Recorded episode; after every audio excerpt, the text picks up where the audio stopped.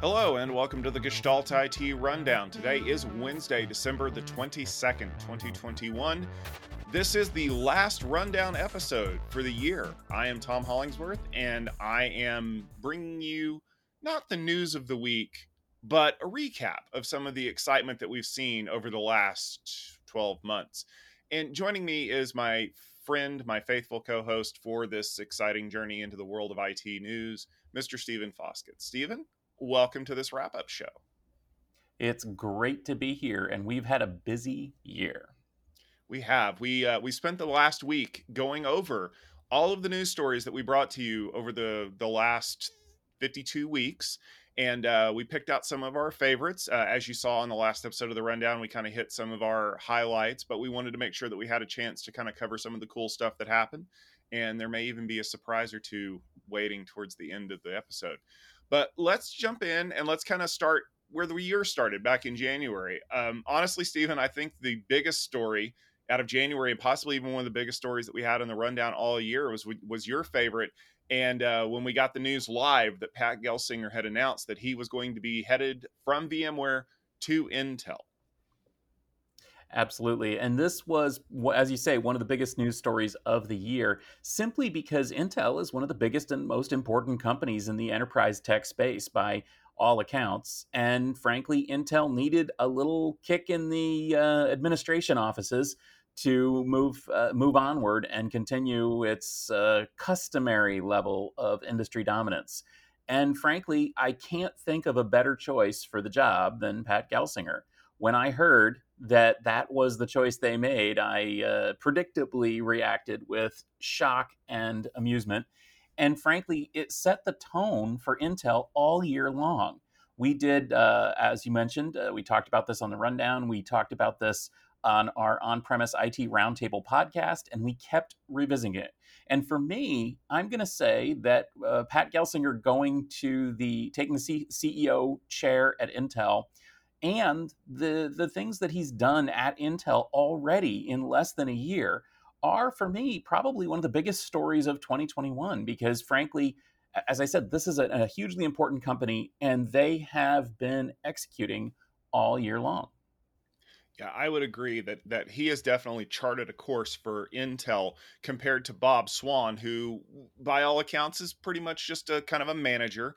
Pat's a visionary, and he's done a really amazing job especially given the way that 2021 turned out with a lot of the things that we were hearing about chips and and shortages and stuff like that, which we'll get into just in a little bit. But I would agree. I think that this news was probably the biggest story of 2021, just kind of taken for what it was, but also for what it detailed over the the next months of the year. Speaking of CEO changes, though, Stephen, back in February we got another big announcement, and that was um, astronaut Jeff Bezos decided to step down from his little online bookstore and uh, focus full time on launching himself into space.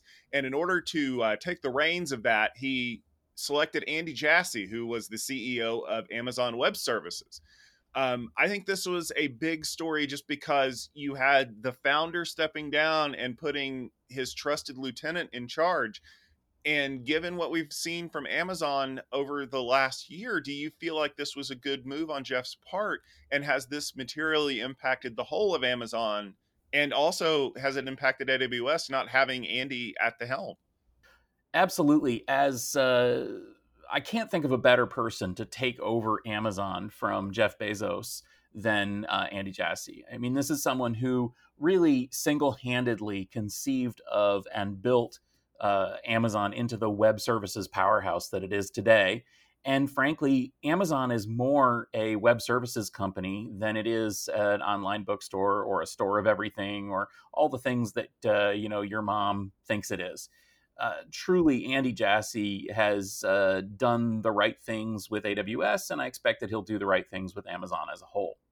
Uh, for me, a bigger question was what happens to AWS now that uh, he is uh, looking away. And he was replaced by Adam Selipsky. Uh, Adam has actually done a pretty nice job as well. And interestingly, as we saw at AWS reInvent, he has refocused the company uh, more toward uh, software as a service and uh, more vertically integrated services instead of little components and building blocks. Uh, as Andy Jassy had directed it. And I think that that's uh, probably a good move given the current state of the cloud. Yeah, I would say that that they're in good hands, and I feel better overall that the CEOs and the the managers of these two business units are focused on the business and not on building a rocket. And I think that that will pay off handsomely as we move into 2022. I know that there's some wrinkles and some things that need to be worked out, um, Amazon had some stability issues, but all clouds are going to have that, and I think that we'll eventually get to a point where it will it will work itself out the way that it's supposed to.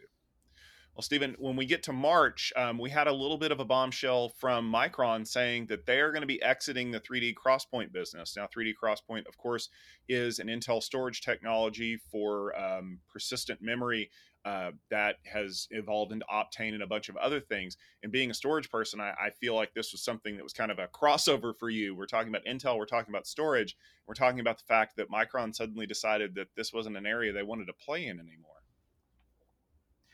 Micron and Intel uh, worked together to bring uh, 3D XPoint to the market, but frankly, Micron never actually brought it to the market. Apart from, I believe, one product, uh, they never really productized it uh, frankly, Intel has uh, not executed on 3D XPoint as much as many would have hoped uh, years ago. But, you know, it seems like that corner is starting to be turned, as we saw at the end of 2020 and all throughout 2021. Uh, we have next generation 3D XPoint Optane products coming out of Intel. we've seen a, a renewed focus on it when Intel uh, spun off their NAND uh, SSD business to SK Hynix, which, by the way, just closed today, uh, we are seeing that Intel is keeping the Optane and 3D XPoint business. So I think that it's uh, not really surprising that Micron had enough of it, since unlike Intel, they're not trying to push a competitive server platform. They're really just trying to sell components and commodities. And frankly, uh, 3D XPoint wasn't doing it for them. But Intel, on the other hand, Intel is willing to invest in platform components like high performance networking, uh, persistent memory, uh, FPGAs, etc., to try to build the market for Xeon. And I think that that's really the story here more than uh, Micron dropping out. Yeah, and given the fact that Intel then immediately followed that up in April with the introduction of Ice Lake, I think that it kind of tells that story that Intel is maybe wanting to focus on the enterprise market. They're wanting to focus more on their kind of the, what we consider their bread and butter and get away from this idea of diversifying their portfolio to offer a little bit of everything. How do you feel like the introduction of Ice Lake really kind of solidified Intel's position in the market? Well, yeah, it seems that uh, there were sort of two countervailing uh, stories going on throughout 2021 with regard to server CPUs, especially. So, on the one hand, you had uh, AMD with their phenomenal uh, Zen line of, of CPUs, uh, the EPYC server CPUs with their tons and tons of cores, uh, good pricing. I mean, everybody loves the product. Intel was really kind of behind the curve there. In fact, they were late to market with PCI Express 4.0 they didn't have as many memory channels, and they didn't have as many cores. And that really wasn't a good uh, look for this chip making giant. Uh, so that's why uh, the April introduction of the third generation Xeon scalable uh, CPUs called Ice Lake was actually a huge move because essentially it addressed most of those concerns. And it did it in a way that was typically Intel and ties in nicely with the previous story. In other words, Ice Lake isn't really a story of CPUs as much as it is a story of a next generation server platform that puts Intel back in competition with AMD EPYC. And in fact, even though AMD still maintains a substantial lead in terms of number of cores, Intel's Ice Lake has been getting wins all year long on the back of the fact that it's a very practical platform designed and optimized for what hyperscalers and enterprises are looking for. So I would say that this is actually a pretty positive move uh, for Intel overall, even though Ice Lake was pretty late to the party. Uh, and even though it's likely to get uh, swept aside and replaced fairly quickly, uh, even so, they were able to come to market with a very competitive product. Now, Tom, in May, we were looking at uh, security again. And frankly, again, this is one of those stories that just keeps on giving. Uh, I want to go back though to May to the ransomware attack on the Colonial Pipeline because for me that was the biggest story. Yeah, I think that May was really when we had seen the the ransomware malware epidemic kind of get ratcheted up a notch. Like we were we've seen companies get hit by this a lot. I mean, the Siemens breach on the surface was a lot bigger because it affected global shipping because it was, you know, WannaCry got infest in, into their systems eh, very quickly and took a long time to root out but it didn't make the news quite like this. I mean, we had a huge pipeline company being um, attacked. We had news that made like national news. Like my mom was calling me about it, saying, you know, we've got uh, gas prices are going to go up, and boy, if this had happened in the dead of winter, think about all the heating oil that that would have been affected. And then there was a lot of confusion. Did Colonial pay the ransom? Did Colonial actually do the due diligence of keeping these people out? Like there was a lot of discussion around the process, not just the malware. And when you look at the people who were behind it and how quickly they were identified and then what happened to them after the fact, this summer was absolutely filled with uh, big ransomware crews hitting big targets, critical infrastructure targets, getting ransoms, and then going to ground before the FBI could find them. And I think that that in and of itself is a much bigger trend that I want to get into in just a little bit. But yeah, when Colonial was the first like big name company that got hit, a lot of people were looking around going, what's happening? And a lot of security analysts were like, uh, this has been going on for a while. They've just been hitting softer targets. Well, we can return to security in a moment, but uh, the next story that I've got here uh, was one that kind of hit close to home for, for many of us. So in June, uh, we heard that uh, not just uh, that uh, Keerti and Partha and Pradeep were leaving uh, Hewlett Packard Enterprise, but we're starting to see some changes to that company. Now, these are people that we've known for a long time from Aruba Networks, which HPE acquired. And we had maybe thought that they might be the next generation staff behind HPE, but that's not in the cards. Yeah, it was it was kind of weird that this happened right around the first of June that that Keerti announced that he was leaving. In and of itself, that would have been big news. The founder of Aruba Networks has decided that his he's had his time and he's finished and he wants to step away. Which actually he was he stayed on staff until uh, actually about a month ago um, in a in an in a uh, advisory role. But then we got that that kind of you know uh, second hit of that Partha the CTO was leaving that Pradeep also Pradeep Iyer, who was one of the chief architects, was gone.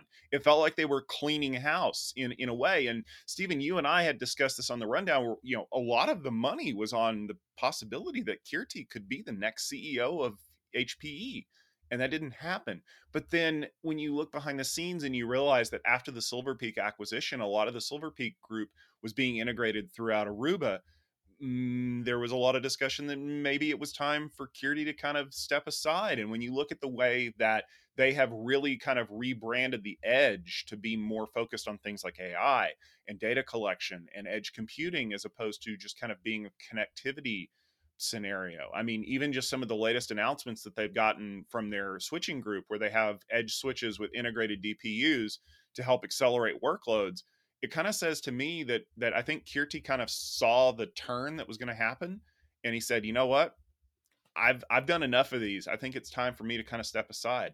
And and of course, in any kind of situation, whether it's uh, Pat Gelsinger stepping into the reins or Jeff Bezos going off to be uh, spaceman, um, in in Keerti's case too, we wish them well. They obviously have done a lot for the industry, and we're really happy to see them kind of be able to kind of ride off into the sunset and enjoy whatever retirement looks like for them.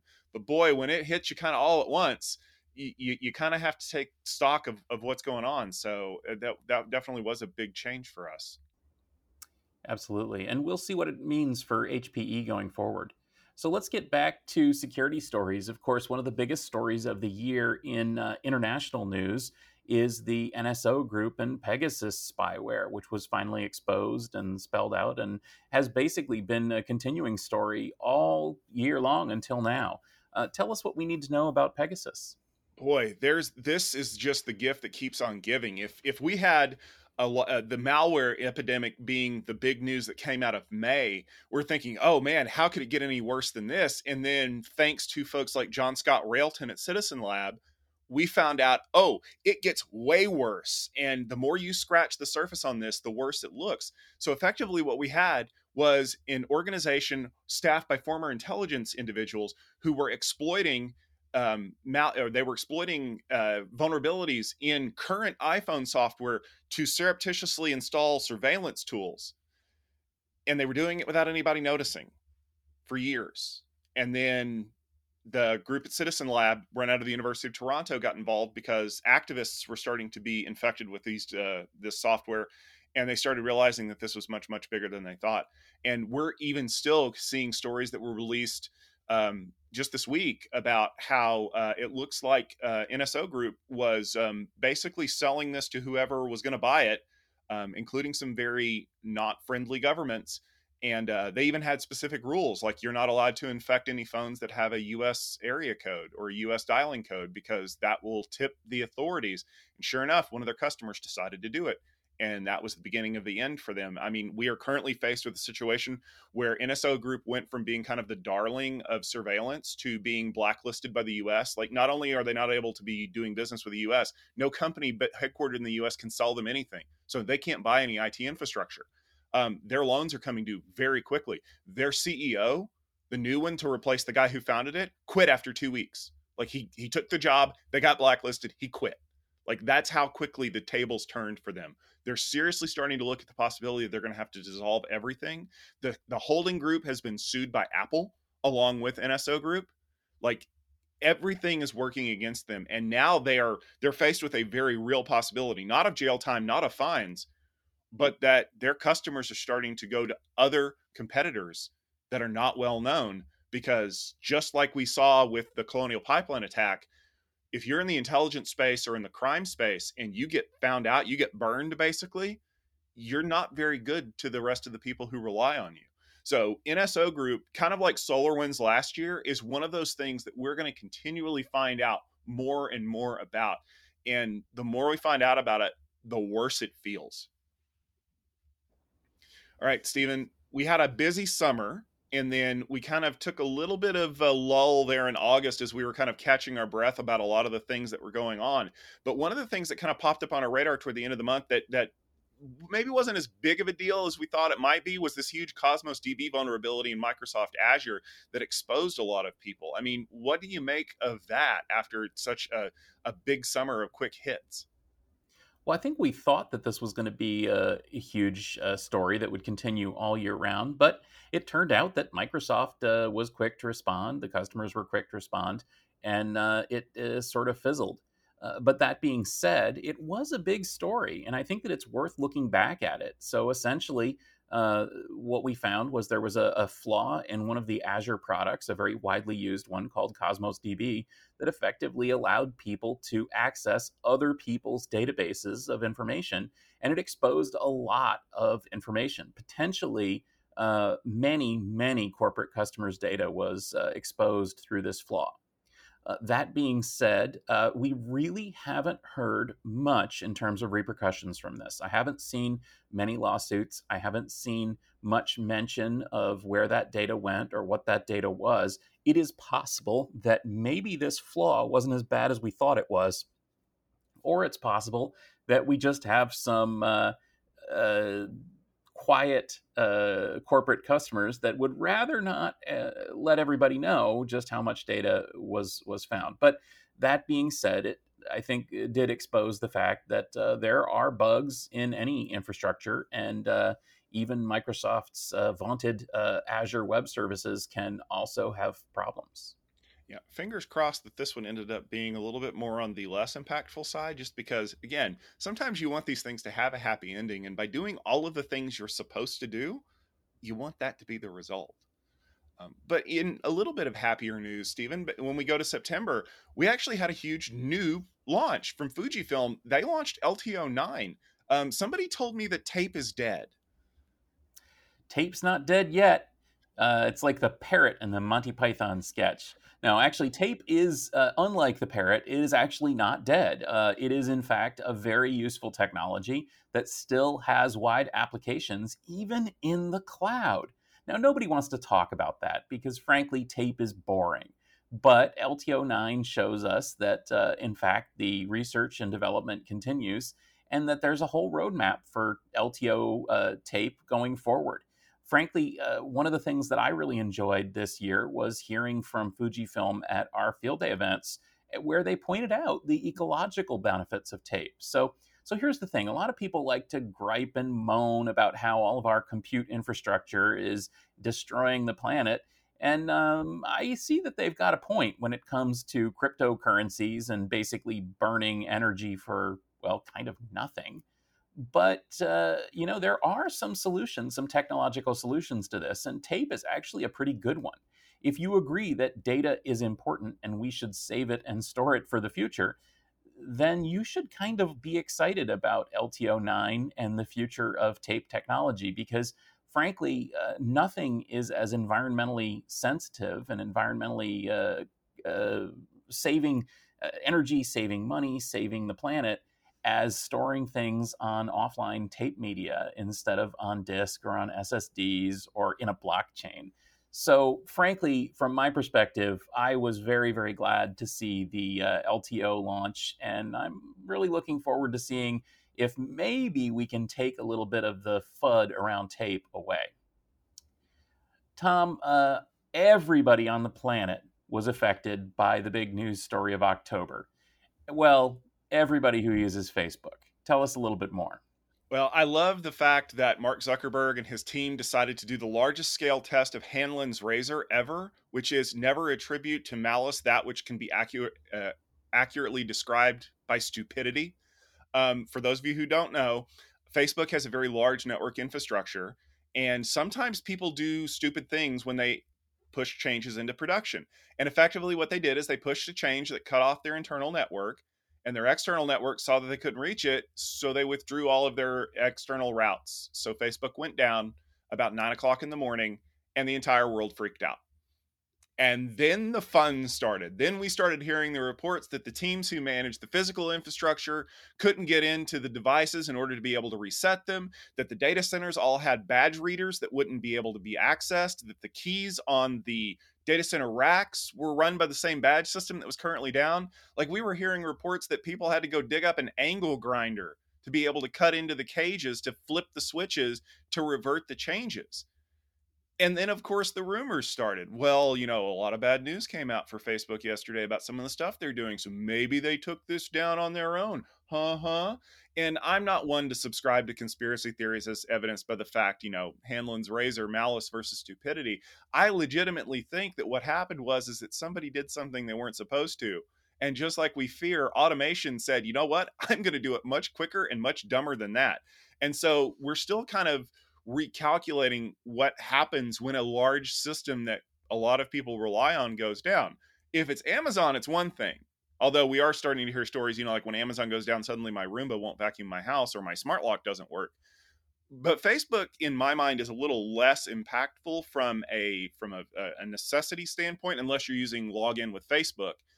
But more importantly, it's the perception that a service like this that's not supposed to go down or that's supposed to fail in stages failed completely. And for the record, I will remind everybody that while this was technically the result of something interacting with DNS, it was actually a BGP problem. And if you go check out my latest episode of Conversations about how fragile BGP really is, you'll know that this was probably just something that was bound to happen. It's not a question of if, but when.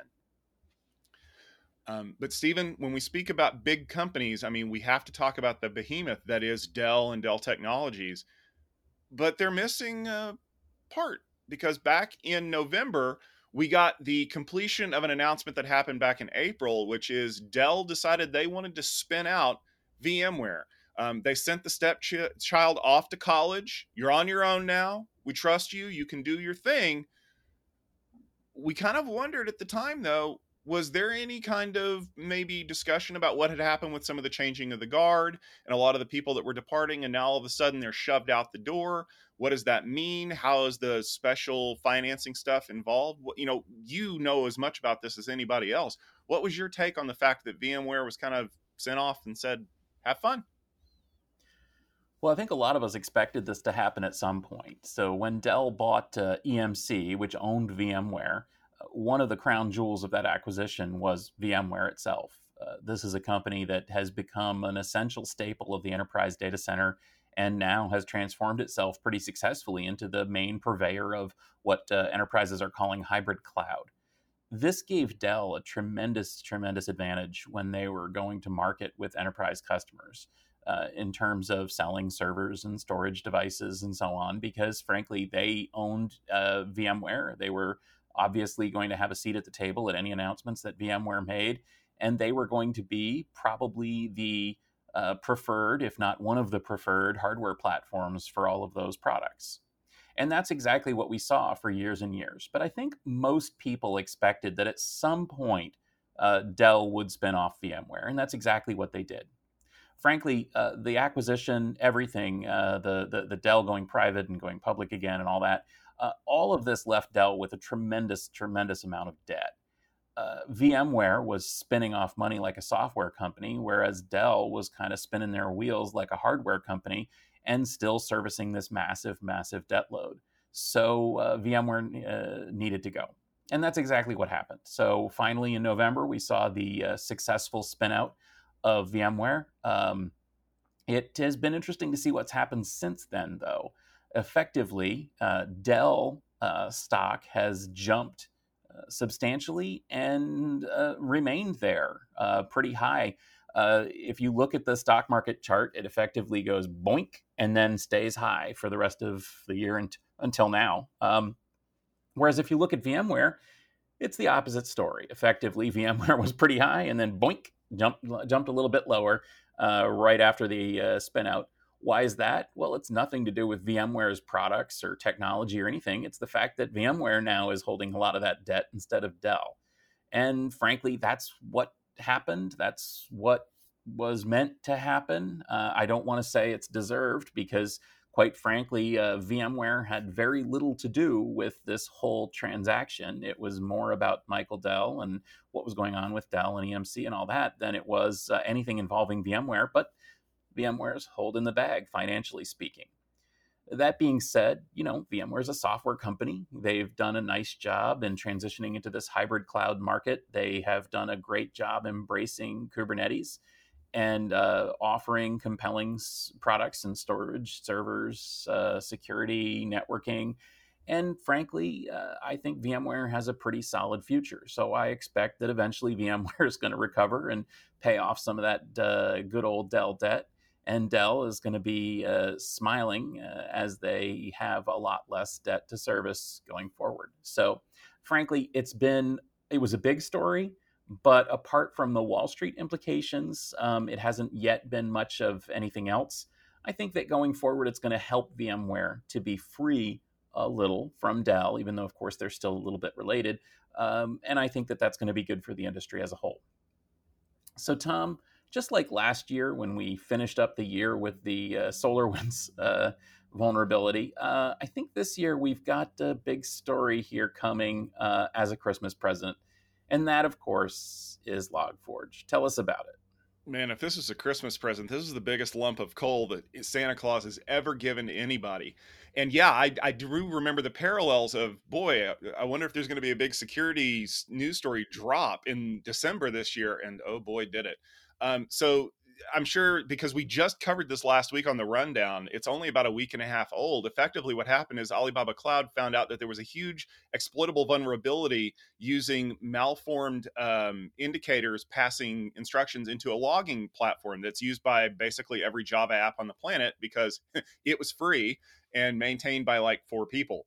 And so this is an like the SolarWinds story. This is a story that's still developing as we're still starting to find out more and more stuff. I mean, there's reports today of massive exploits that are being run on a on an hourly basis.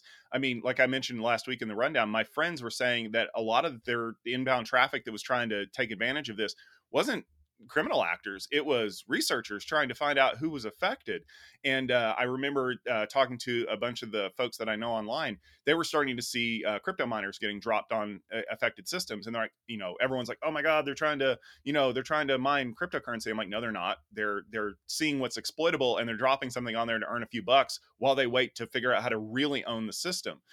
And i think that you know the the parallels to SolarWinds are actually really important because SolarWinds very much was the elitist hack done by uh, an APT team that you know that did the work. They got in, they they persisted, they they mangled the system, and then they got access to the targets that they wanted. That to me was the Ocean's Eleven bank rob or casino robbery. A highly skilled team that got in and did the, the job targeting who they wanted. This is the apocalypse. This is bedlam, basically, where it's democratized. Here's what you need to do. Here's what you need to do to get it to exploit. Go have fun. Go to Shodan and attack everything you can find. And that's what we're seeing. I mean, we're finding out so many tools that used Log4j that we didn't have, we no idea about. And it's just getting worse. Um, we're we're really deep into the idea of well, what happens if we do a code merge with a branch later on that had the vulnerability? Uh, are we going to have to put these URL filters on our external firewalls in order to block these things from coming inside? Is LDAP even going to be functional anymore? Um, this is a big story. I mean, we we kind of mentioned it on the rundown last week. It's absolutely the hack of the year. It's very possibly the hack of the decade, or worse. Like we may never find the bottom of this. And we're already starting to see people combining these exploits. I think my favorite one was people using Log4j to exploit a critical Linux system to put a Mirai botnet back on it. Like, you know, this is the equivalent of catching a disease that leaves you vulnerable to like getting the plague or smallpox. It's like we thought we dealt with this already. I guess we didn't. So, fingers crossed that this ends up being a, a, a non story, but I don't think we're going to see that.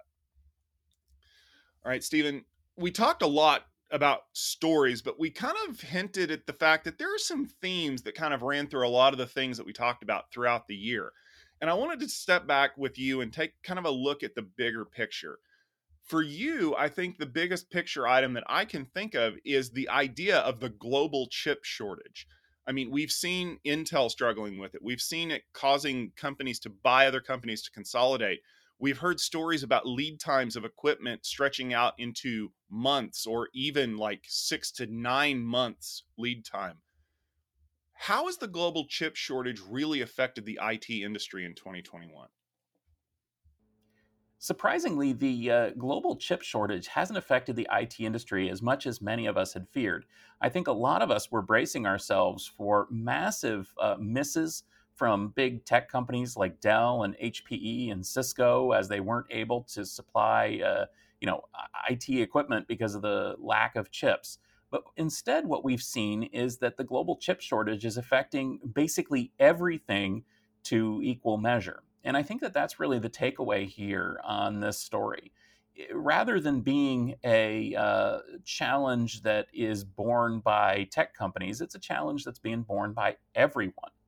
So, for instance, if you want a new car, uh, chances are it might not come with a navigation system or a touchscreen or automatic uh, autonomous or semi-autonomous driving modes and things like that because frankly those companies can't find things. I've heard of uh, you know auto companies uh, reverting to old manual controls simply because they can't get the power control chips or the little microprocessors that they need but that being said, uh, we have seen people rolling out brand new technologies like these Ice Lake CPUs that we talked about, and AMD's EPYC CPUs and the new GPUs. All that stuff is still coming out. It's just uh, there's a giant bottleneck around it. Unfortunately, it doesn't look like this situation is going to get solved anytime soon.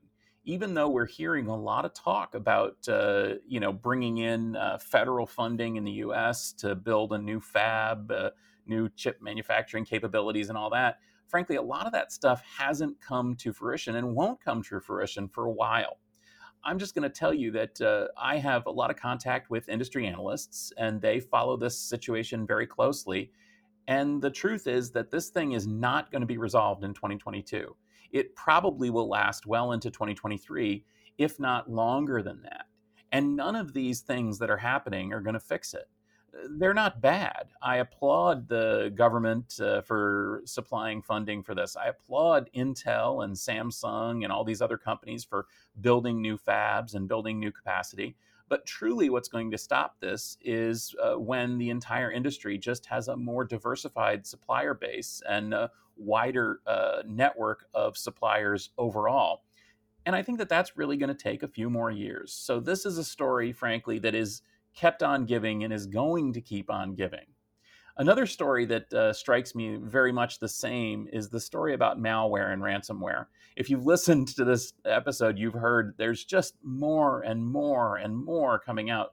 Uh, Tom, are we ever going to be away from this? No, I don't think we are. I, I think that we have hit a point of saturation here where um, you know when we when we talk in security circles we we talk about the fact that no information is truly private on the internet and worse yet there are certain kinds of information that are super valuable. Think about aws api keys or secrets that get exposed. If those secrets get exposed on the public internet in a github repo for some reason because you accidentally hit publish without obscuring them don't assume that they're secret anymore. There are bots that are designed to grab that information.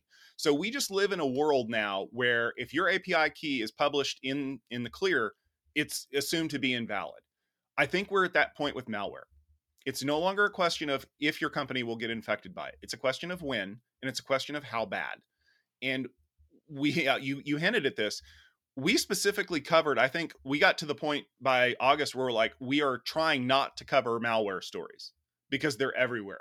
We hinted at Colonial Pipeline, but we didn't talk about Kaseya, where they used uh, the actual fleet management software to deploy the malware in a brilliant hack.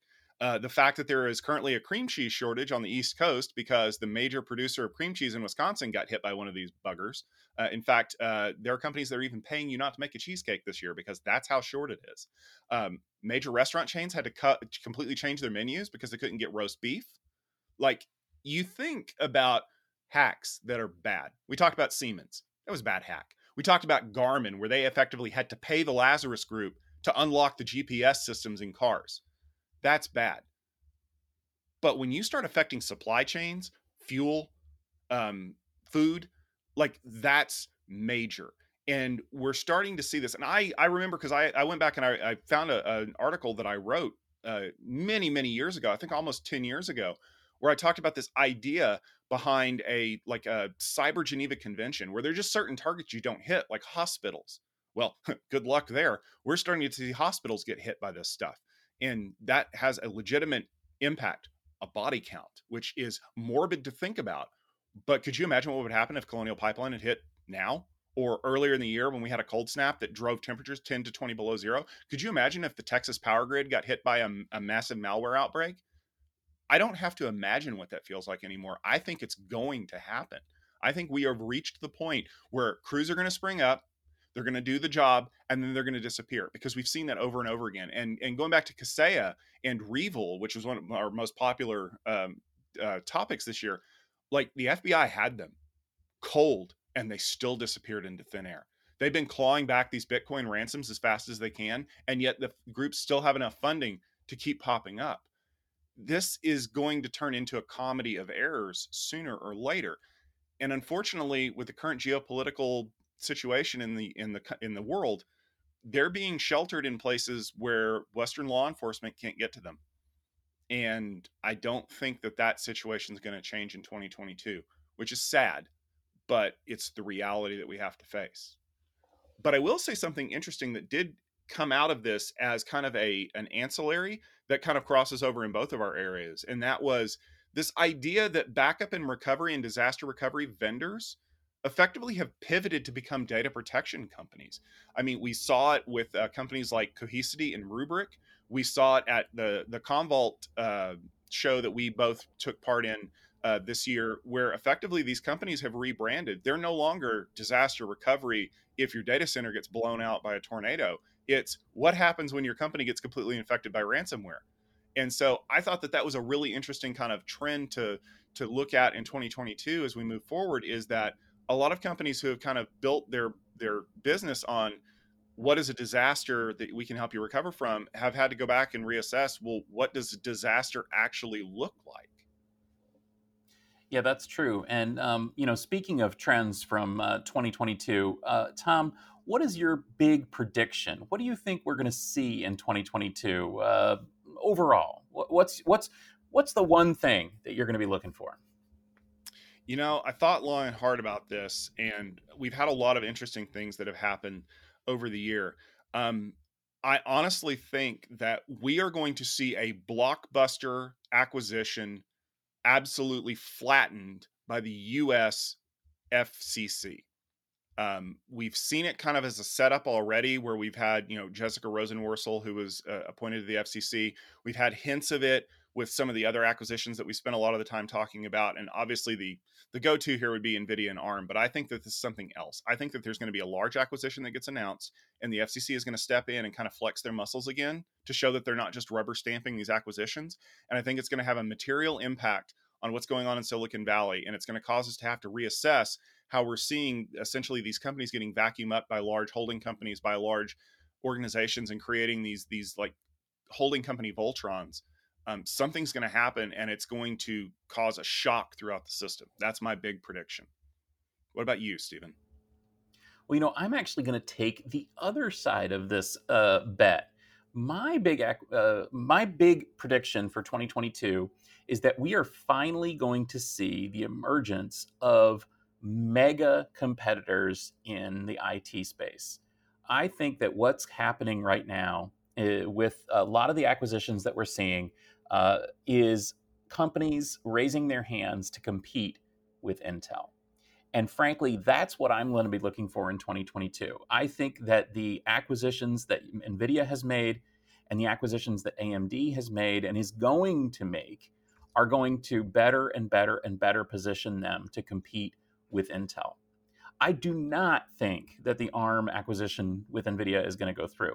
In fact, I think that ARM is going to effectively set themselves up as a uh, provider uh, to multiple competitors for Intel. But that being said, I truly believe that we're going to see a situation where we're going to have a few massive competitors duking it out all the way from the server down to the device level. I think Intel is going to com- continue to focus on building server platforms, uh, mobile device platforms. Intel's going to get more and more into wireless, 3G, mobility, edge, AI, uh, GPU, networking, all of that in order to build a big, massive thing that competes in all sorts of spaces. And you know what's going to happen then?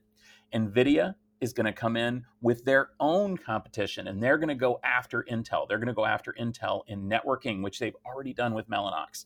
They're going to go after Intel by building disaggregated systems that rely less and less on the CPU and more and more on GPUs and other kind of processing units, which is exactly what they're doing right now. We're going to see AMD, and we're going to see AMD realize that just having the best CPU isn't enough. You have to have the best platform. And that's why AMD is in the process of buying Xilinx, an acquisition that's going to happen any day now. It's going to be approved by the MOFCOM in China. And then we're going to see a better competitor with Intel's uh, Ice Lake platform.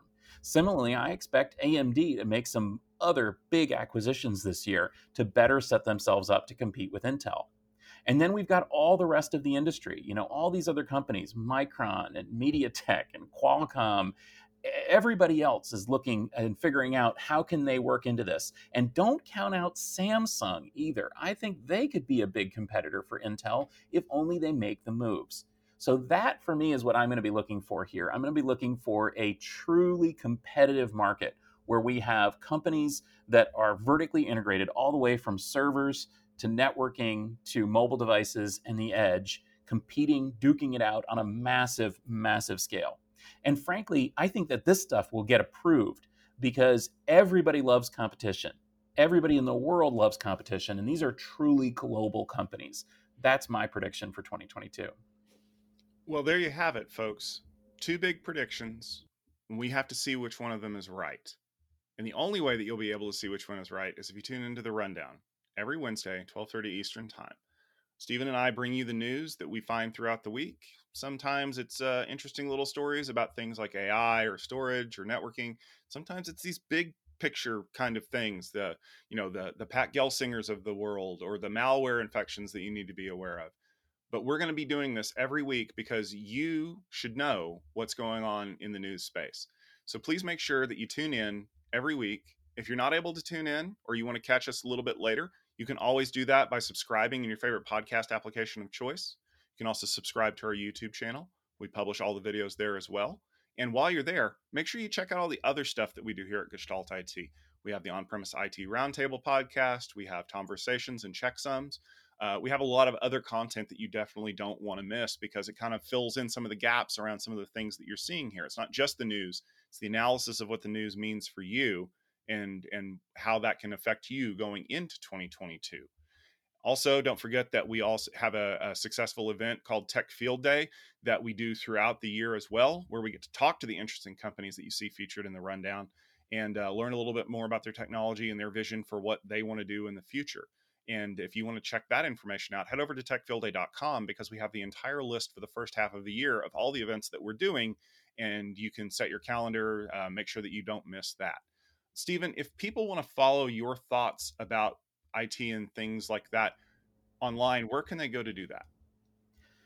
Well, the best place to follow me is by just following what we do uh, Tech Field Day, Gestalt IT, and of course at sfoskett on Twitter and most other social media platforms. Uh, one more thing I'll mention that I'm super proud of is the Utilizing AI podcast, which is a weekly podcast published every Tuesday where we talk about uh, practical applications of artificial intelligence, machine learning, deep learning.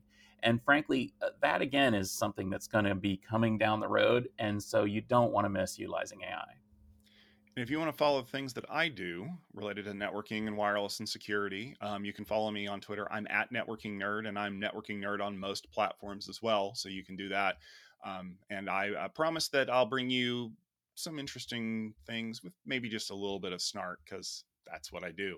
But rest assured, uh, Stephen and I are going to take next week off. We're going to recharge our batteries a little bit. Hopefully, nothing exciting happens in that week. But I promise you that if it does, we're going to take notes of it and we're going to be back with you in 2022 for the first rundown of the year in January. And if there's any news stories that you think are interesting that you want to make sure that we cover on the rundown, please make sure you tweet at us. We're at Gestalt IT. Put the hashtag rundown on it. And I promise you that we're going to see it. Um, but for myself, for Stephen Foskett, for the amazing staff here at Gestalt IT that helps us produce the rundown every week, including our hey, yeah, three cheers for Abby. Yes, Abby, thank you very much for putting up with us all year long. We hope that you continue to do so in the next year. And for you, the community that supports us and loves what we do, thank you very much for an amazing 2021. And here's hoping that next year is an amazing one as well. Thank you all very much, and we will see you soon.